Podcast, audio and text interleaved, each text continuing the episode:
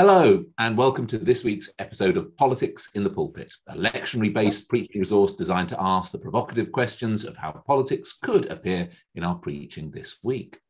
My name is Geoffrey Farrer, and I'm a Methodist minister based in Putney in London.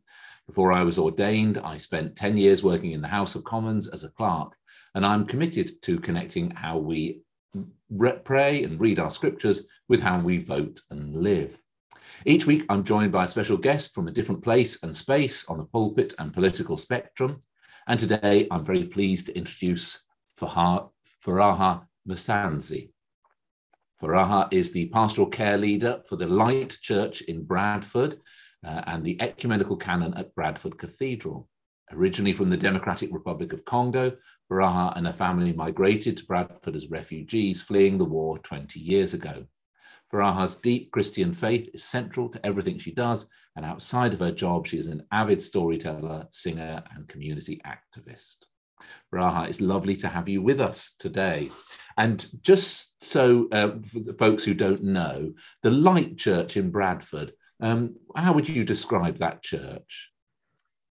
Um, yeah, thank you for having me. It's a, a real privilege to be here. Um, I would describe my church as, oh, that's a good question. If I could choose two words, I would say that it feels like a family and uh, that it's also um, a hospital for the sick. Because um, I really, I have a real heart for being in a church that um, is very outward looking and I think our church is very much that. We're not, it doesn't feel like we're a club where we're trying to kind of like build ourselves, but it's kind of looking at why has God placed us here? What's going on in our city? How can we be a blessing to our neighborhood? Um, so, yeah, that I would say a family and a hospital for the sick. Lovely. And we are talking last week to uh, another colleague, and she was in a Baptist Methodist URC um, church, and she said it was a unique thing. It's a unique. Mm-hmm. We're learning that each church has its many similarities, but unique characteristics. Yeah. And thank you so much for being with us today. Um, now, we know that politics uh, in the pulpit can be a bit of a contentious topic, but we also believe that it's essential that the world around us speaks into our churches. When you hear people saying that politics should not form part of our preaching, and I think we all of us have heard something along those lines, what's your response? I think I think I think it's really sad if we if we don't actually engage with what's going on in our world. Um, I believe as Christians that we we have a mandate to be light in the world, and when we look at the news and we see the challenges that is going on and right on our doorstep, not never mind even going further afield, there's a lot of darkness and there is a lot of um, yeah tension between communities. There's um, there's a lot of suffering happening around us. And you know i think as as a believer i personally feel responsible to kind of you know thinking and asking god what is my responsibility? What what is it that i can do to bring your justice into the world? And i think that's a really big question because that you know you can get overwhelmed by the reality of how you know how can anything that i do where i am actually make a difference? Mm. um, it's important that we engage with the news. It's important that we keep up with what's happening around us and how these policies are affecting our local neighborhoods. The you know the fact that for example in our church we have uh, a food bank running three days a week is is an abomination because how can we be how can we be having kind of living in a, a, a you know a, a, really wealthy country, but we have people struggling to feed their kids.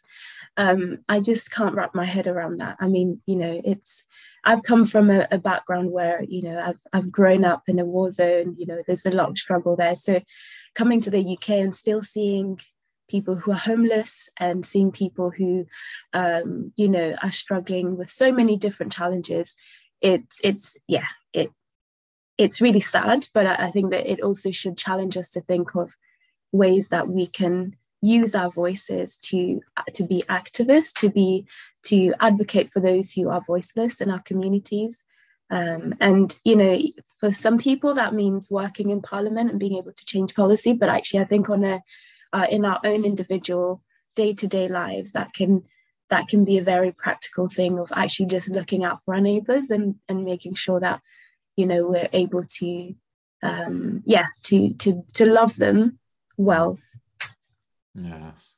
Oh thank you for that. Yes and that that challenge to be light in the darkness which is last week's reading about you know don't hide your lamp under the bushel basket. Sometimes that's a, a very well, it's always a very challenging thing to do, but when the darkness seems so overwhelming. Um, and yes, I would agree entirely with you about the food poverty issue and why food banks are now just accepted as part of life here. Um, each week, uh, my JPIT colleagues uh, provide a little roundup of the news, and they've just uh, highlighted a few stories that may or may not come into our uh, discussions today. Um, we are waking up this morning to news of a very uh, significant earthquake in Syria and Turkey, uh, and the death toll, sadly, there is continuing to rise by the hour. Um, today and this week is another week of strikes, uh, especially in the NHS, with nurses and uh, physiotherapists and ambulance drivers out this week, uh, and very little prospect of uh, reconciliation there.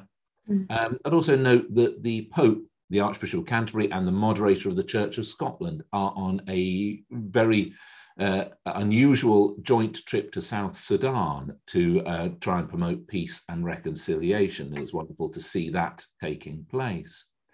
In the life of the church, we are in LGBT History Month uh, in February. Uh, Lent is rapidly approaching, and after this, I've got to order my Lent posters, otherwise, I'll be in trouble. um, and uh, most pertinently, 12th of February, the second Sunday in February, is Racial Justice Sunday. And so many churches and congregations will be uh, perhaps departing from the lectionary readings and using other material. And Churches Together in Britain and Ireland has produced uh, what looks like an excellent uh, resource uh, entitled What's It Got to Do with Me? So if you Google Racial Justice Sunday, you'll find those resources there. And um, just, I mean, it's a huge question, huge topic, but for, Faraha, what does racial justice mean to you, would you say? Yeah, I think racial justice for me personally um, is about continuing the fight for, for justice, for racial justice across the world. Um, I am obviously someone who is, you know, black woman living in Britain, um, and I've, you know, I came here as a as a as a refugee, as a migrant, and um, have, you know, faced a lot of, unfortunately, lots of um, racial um, injustice and challenges, you know, even from school being bullied for just being the color of my skin and uh, for being different. And I think it's, you know, obviously we kind of saw the whole um, movement of Black Lives Matter during the pandemic, and that really raised a lot of profile about, um, you know, racial justice issues going on across the world. But I think there is still a lot of work to be done um, in terms of yeah highlighting some of the challenges that um, people are still facing. And it's not just the black white thing. I think there is it's a lot more nuanced than that. Mm-hmm. and uh, i believe that um, every community should you know make an effort to to continue educating and raising awareness of of our different communities especially really passionate about how we educate our young people and children to start actually um, yeah, really grappling with this topic um, from a young age. And yeah, just looking at some of the systemic inequalities that still exist um, in, you know, workplaces and uh, just really ch- challenging those things um, on an individual level as well as like, you know, on a, yeah, kind of policy level. And what do you think the role? I mean, this is a huge topic, and you know, we can't t- tackle it all. But what would you say specifically? Do you think is the role of a preacher in this context? Um, I mean, it's something I know. We've got our in our circuit, we've got our local preachers meeting tonight. I know it's something preachers really struggle with mm-hmm. because it, it, it, it it's not popular often to bring racial justice issues into the pulpit, and people get a bit miffed at you. But what do you think are what do you think are, the role of the preacher is in this context? I I personally believe that um, a preacher's role, especially in this context, is to to bring challenge, because mm. I think um, I think none of us grow, you know, in a place of comfort. If we're constantly just wanting to hear what we want to hear, uh, we won't be challenged. And I think personally, I always say like if I go to a church and I'm not being challenged in how I live and how I walk outside of church, then I need to really reevaluate why I'm there. And and I think of course, you know, like racial justice issues, racism, those are really um, really difficult topics to to engage with, um, especially because I think people can get really um, it, they can take it quite personally. But I think mm. it's important that we disconnect ourselves from this being. We're not saying that you know this person has said that therefore you're racist or this or that mm. but i think it's about really looking at this topic from a bird's eye view and being able to unpack it and i think preachers um, especially have the responsibility to um, to bring this topic to the congregation and to think about um, you know really asking those questions about what each person um, challenging each, each person with maybe their normal their kind of their biases how they might view other people other communities who, those who are different to them and being able to um, create a safe space to have conversations around this topic um, that actually em- empowers people to feel that they're not uh, it's not a blame issue. I believe that there's a lot to for us to learn about that history. mm if we look at just the near history and we look at slavery and we look at the everything that happened then, and then obviously kind of a lot of the um, activists who, who came up, you know, Martin Luther King and those who fought for um, for for justice, that we have a lot to learn in terms of how we as Christians can be at the forefront of the the the fight against racism uh, and I think, unfortunately, this is an issue that isn't going to be going away anytime soon. And if all of us just decide to run away and not engage with it, then it's just going to continue to exist. And sadly, um, yeah, it won't disappear. Yes, thank you. Um, it's it, it, in a London context, of course. It, I've learned a lot talking to people, and um, one of the issues, one of the, it sounds like a, it was such a minor story in a way, but one of the stories recently that really touched a nerve was the incident with um, Lady Hussey at Buckingham Palace. And mm-hmm. the person there saying, Where are you from? No, yeah. where are you from? Where are you really from? yeah. And uh, it's it, what surprises me sometimes is what stories ignite mm-hmm. conversations because. I've had significant several people who, if I'm honest, are sort of more of the age and ethnicity and and, and of Lady Hussey, and they've said, "Why is this a problem? Poor lady, you know, poor thing. She's just got a bit muddled, you know, and this isn't a problem. This isn't an issue." But then on the Sunday afterwards, I was surprised by how many um, non-white members of the congregation had their own stories Mm-hmm. Of, and and one I remember a young woman saying to me, she said, when I was reading it, I just got this, I felt sick in the pit of my stomach mm-hmm. because it just got to me. And so I think this Sunday I might be reflecting a little bit on that story mm-hmm. as a preacher, trying to say, well, it, it, we've got to recognize you know uh, the challenge of walking in another person's shoes. Yes. Um, I don't know if, if did you have any thoughts on that particular story? I thought it, it was a really interesting one because I think um, personally, I, it made me think of my own story as well. Um, um, just, I mean, as I as I said, kind of being a young um, kind of black kid in a school where you don't really see people like you, and mm. I would constantly, you know, even as a twelve year old, be asked, why are you here? You know like why did you come to the uk and so i think it really does make one per one person feel makes you feel like you're not you don't belong you know? And I think it's just it's in the tone of how people ask a question and how you know absolutely understand that there is you know there's nothing wrong with curiosity. I'm actually someone who is incredibly curious. When I meet people who are different to me, I ask a lot of questions because I'm just naturally wanting to know more about their culture, what makes them tick, how everything works in their tradition. Um, so I think there is absolutely nothing wrong with being curious.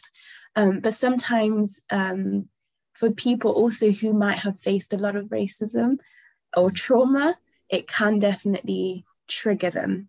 So I think it's just being mindful of how we ask certain questions and the tone that we use to ask that question um, is really, I, I would say, is really imperative. But as someone who is also really passionate about just allowing people to engage with these difficult topics, I think I can see where, you know, she might have just been, you know, wanting to know a question mm-hmm. of like, actually, where where about are you really from? Unfortunately, it's something that you know you can't assume just because someone you know is black mm-hmm. that they're from a different place you know she was like born and raised here had actually sometimes not not everybody who you know who look different or look like they're from a certain place have even a connection with that place so mm-hmm. you know Brit being kind of British becomes a huge a huge part of their identity and so I'm sorry, Charlie the cat wants to make his views clear on this subject. Oh yeah, you're welcome to bring your views, Charlie. yes. Oh, thank you. I mean, thank you. That's really interesting. Um, it was. I was surprised that that issue, that story, just it just flashed yeah. people, and I think it was something to do with the age, uh, age and of the people involved. It sort of people could see themselves in the story. Um, mm. But we need to press on because this is a lectionary yes. resource, and I get reminded of this every week that we're supposed to be looking at the lectionary. Um, yeah. So let's press on with our, and we've got four readings, of course. Uh, Deuteronomy 30, 1 Corinthians 3, Matthew 5, and Psalm 119. So, with our metaphorical newspapers in one hand and our open Bibles in the other, let's plunge in. Where would you like to start, for Faraha? I think I'll start with the Deuteronomy. Um, yeah, because it's it's just quite juicy. There's a lot to unpack. Yes. Yeah. So um, when I was reading this um, chapter, I remember just that some of the things that came out of it for me was, um, yeah, just the command to love God, um, love the Lord your God, to walk in obedience with Him, to keep His commands and decrees then you will live and increase. Um, and it's basically, you know, this um, instruction, you know, for the children of for the children of Israel is the Israelites to mm. remember that their identity is in Christ, in God, and that they need they need to hold on to Him as they are kind of, you know, entering into their their promised land and having the possessions that will come there.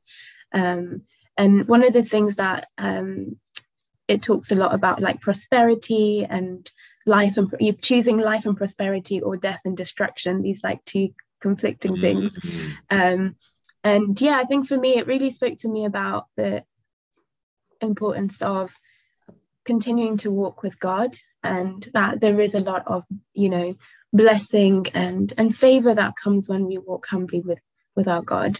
And you know it reminded me also of um the the times when we my parents and I my family moved to the UK and um, we found it really difficult to navigate where where we fit. And um, I remember like our daily times of devotion. We pray together every day and like read the Bible and just like clinging on to the promises that God had spoken over us um, really helped us to to see God really increase us and and play you know bring more opportunities into our lives. But i think we don't always talk about the you know the blessings that come from being you know being obedient to god. But it's true we know when you obey god he he does actually um he does look after you you know mm. um yeah and it, we were saying earlier it's it's such i think both of us automatically went to this one first because it's such yeah. a dramatic text. Um, I've set before you today life and prosperity, death and adversity. And there's an alternative reading, um, really more for our Anglican colleagues and Catholic colleagues, from the book of Sirach, which a book mm. I, I find slightly intriguing. And there he, he, he sort of paraphrases and he says, God has placed before you fire and water. Stretch out your hand for whichever you choose. Before each person are life and death, and whichever one chooses will be given. Mm. Um, very dramatic language there. And mm. you were saying earlier about you setting it in the context of the Exodus narrative. Yeah. Um, uh, how do you see that working? That, that the, the idea of the Exodus narrative and then choosing life or death. Yeah, I think I really, um, I can really um, relate with the, the, the Israelites in in the fact that you know I, I really feel for them having gone through all that walking mm. you know around for 40 years and being at this crossroad where you're like oh finally you know we can we can go to the promised land and and actually i think you know after everything that they'd been through um there you know there was a lot of consequences of you know their idolatry which comes into the next part um but choosing life means like continuing to trust um, God for the next season. Because I think even as you, you know, as they're entering into their promised land, there is still um, there's excitement, but there's also a lot that they're they're letting go of. You know, they're but even so, like kind of that whole slavery mentality can still carry on with them. So mm. choosing choosing to choosing life um, in the way I understand it is about um, yeah, choosing to continue to be obedient and to walk with God, no matter what comes their way. Mm-hmm. Yeah, in the next in the next season that they're entering. Yes, and um, something that's coming to my mind, and especially as you've mentioned, your own experience, your family's experience of having to flee um, Congo and become refugees, which must have been. I mean, how old were you at the time when you had to flee? I was eleven. That must have been such a such a chilling experience for you. Mm, it was, and you know what? Actually, it's a really good um, point you just raised there. I remember um, when we left Congo, um, it was a life and death mm. situation. Mm. My parents were running a, a, a conflict resolution um, organization called uh, Conflict Resolution Center, and because of their work, they they were targeted by the militias at the time um, so we were in danger. And I remember being in hiding for months after month. And then when we eventually got to, um, it's a long story, but when we eventually had the opportunity to leave, even that, um, being on that plane and like the plane taking off, I remember as a child just saying, just being like, almost like taking a deep breath of sigh and being like, oh my goodness, that we can actually live. You know like it felt we were just living in that place of survival and death was basically a very um, tangible thing because every other day you'd hear news of people who'd got missing or been killed and you couldn't sleep in the middle of the night because you just never knew whether you would make it to the next day um, so yeah we still feel very very privileged that we had the opportunity to leave during that time and of course, I still have a lot of my family back home, and my siblings and my brothers moved back to run that organization after all those years. Um, but it's, you know, it, it was a very, yeah, very difficult situation. And even like the the deputy of the organization, two weeks later, was killed with his family and his, you know, his his friends. And it just, you know, we just feel like we we kind of had this near death experience where somehow God decided to take us out of the country just at the right time. Um, so, you know, actually, in our context, in my context, when you are given a second chance to live, you do cling on to life and you make the most of that experience and you make the most of the opportunities that you're given. And I really believe that um, God brought us here so we can help others. So we've come out of our situation, but actually we're then able to support and help others to also choose life and to live life to the full and to to fulfill their potential and not to be um, held down by the uh, traumas and the struggles of every day. Yes, um, yes, it's, it's such a, I mean, it's such a, it's so powerful to hear you speak of that experience, and and I'm just reminded of so how this story repeats itself here in Putney. One of our neighbours, she mm. fled as a child from the Nazis. She has very clear memories of leaving leaving that hmm. behind, mm. leaving everything behind, and heading yeah. to Britain last night I was um, having dinner with uh, some members of our congregation here who've had to flee Burma, uh, flee mm. Myanmar because of the conflict there, and those those words that sort of you know choose life, choose death. Mm. We can interpret that uh, rightly in a very moral tone, and we we think about you know people making you know good life choices, but I'm conscious again of the the refugee context of yeah. link in Deuteronomy there. It says life and prosperity, death and adversity. Mm. And and I, I, feel very you've got these migrants crossing the channel now. We've got you know, migrants dying every day on the Mediterranean. Mm. Uh, and that choice that people are having to make, mm. terrible, terrible choices of choosing yeah. life or death. And yeah. we've got families in various parts of the world who are effectively consigning themselves to death by sending, giving all the money to the child to go. I mm. mean, just, and again, thinking in the context of racial justice, just mm. so powerful to think of what that means uh, for so many people across our world today. Yeah, absolutely. And I think many people who make those decisions don't take those decisions lightly. No. You know, they kind of, you know, you're your home has to be so unbearable for you to be mm. able to choose to live to completely um yeah leave, leave everything behind and and make that decision even if it does mean you might potentially die on the way yeah, yeah it's it's a very very horrendous yeah. thing to go through yeah yeah um, so so much to unpack there where yeah. would you like to go next? Because again, I get told off if we don't do at least some of. so I think I would like to go to.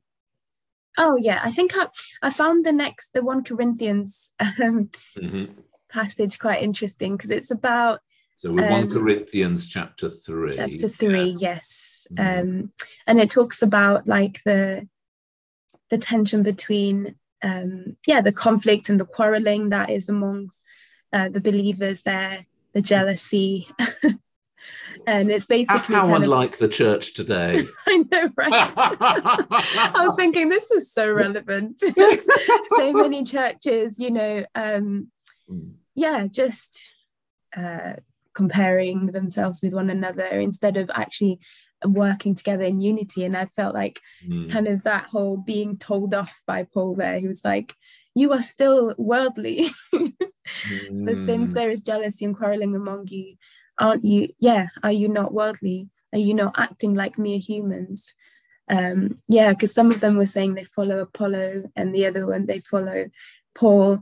And he's saying that actually, essentially, if one plants the seed and the other one waters it, it's God who is the one who mm. makes it grow. So actually, we should be working more collaboratively uh, as churches, as um, you know, individuals, Christians, in in the in our in our various different contexts. And actually, there is so much power and unity, as you know, and and actually, the world will know who we who we serve by by seeing how united and how how loving we are to one another first mm. and foremost um, what difference what good is it that we can go and say we love the world but actually we we, we hate our neighbors and we, we have we, issues hate the, we hate the people who sit next to us in the pew yes right yeah so i think that that was a real challenge i think it's definitely there's definitely a lot there that i was thinking about even in my own context um yeah and, and it's the way that humans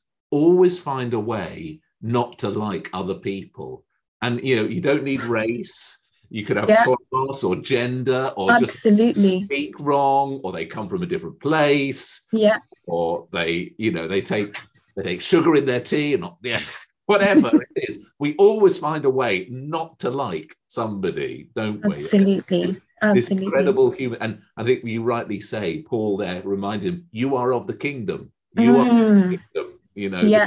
is different. It operates on different rules. Absolutely. Yeah. And I think I love the and that um the imagery of like the planting and the seeds and actually the mm. yeah, I think essentially I think it's in verse um seven or eight, it talks about the fact that we are co-workers in God's service.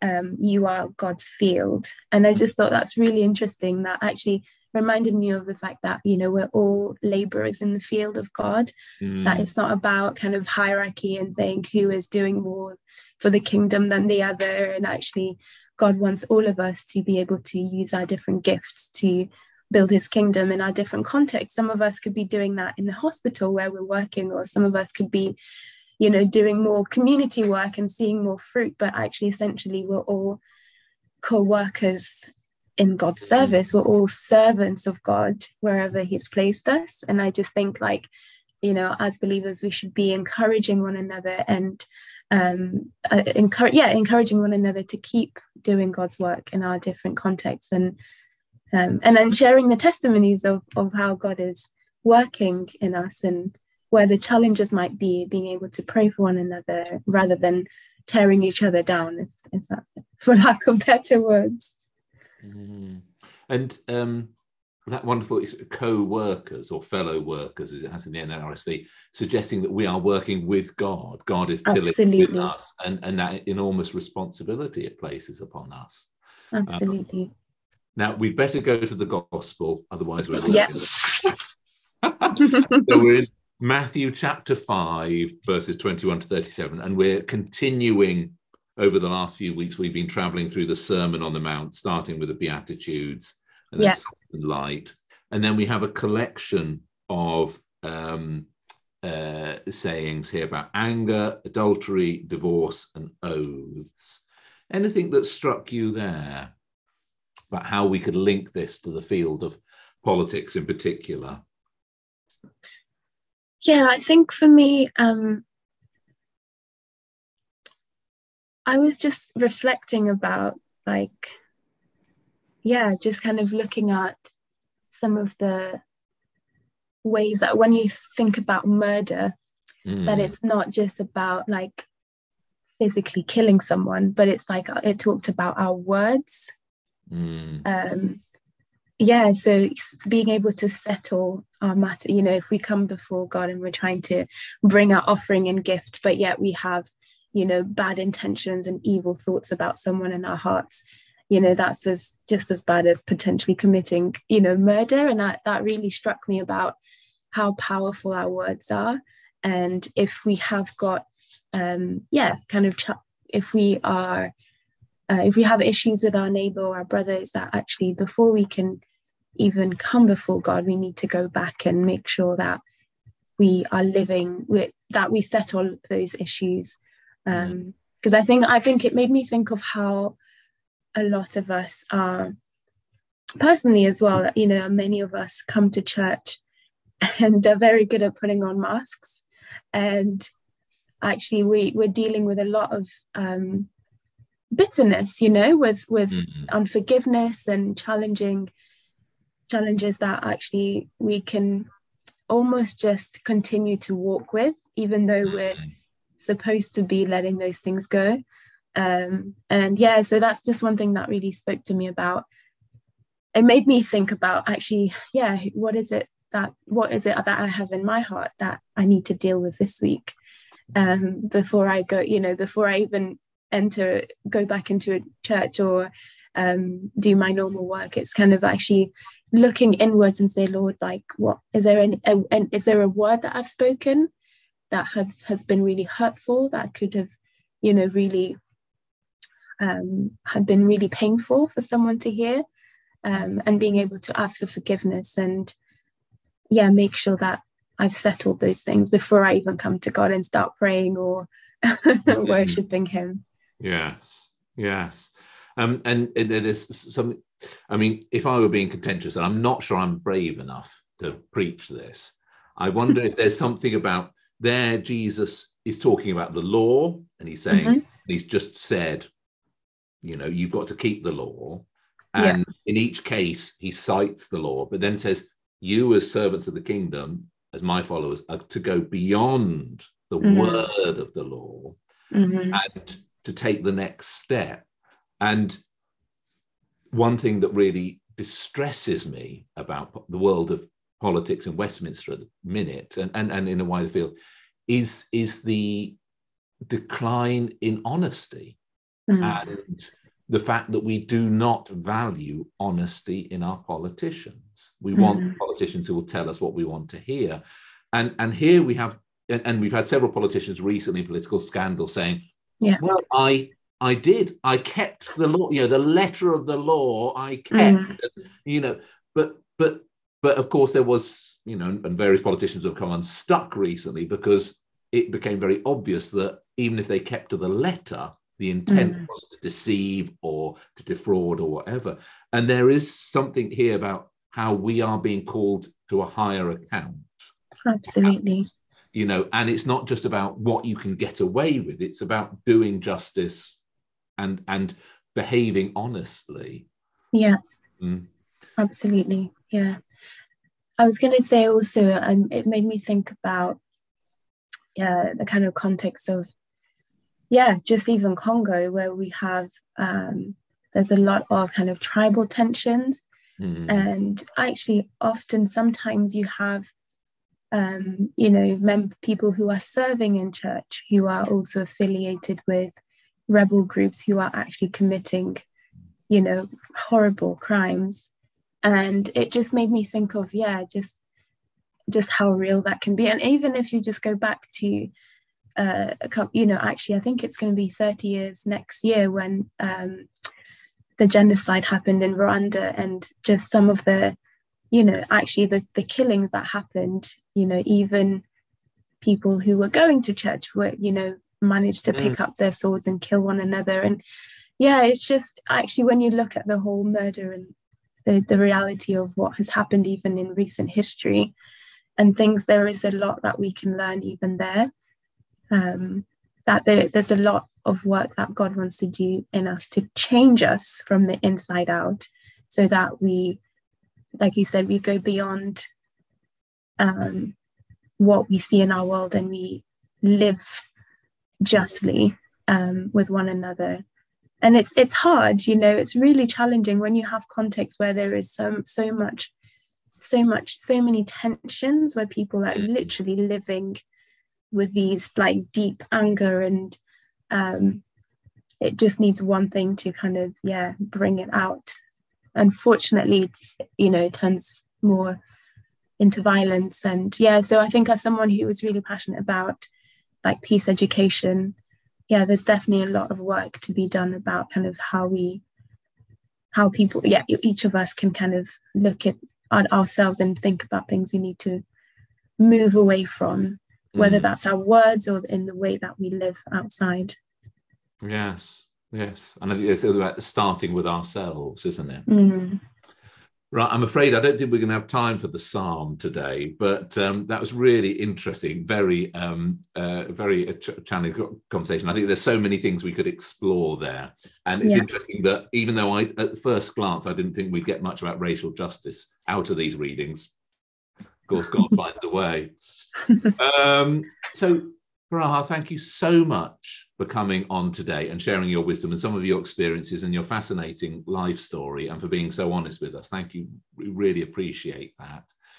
Uh, and thank you to everybody else who's joined us today uh, and uh, to to discuss whether or how we should preach politics in the pulpit this week. If you've enjoyed this episode of Politics in the Pulpit, please leave us a review wherever you listen to your podcasts and share this episode with your friends. We also have online spaces for further engagement and discussion about faith and politics on Twitter at pulpit underscore politics or using the hashtag politics in the pulpit.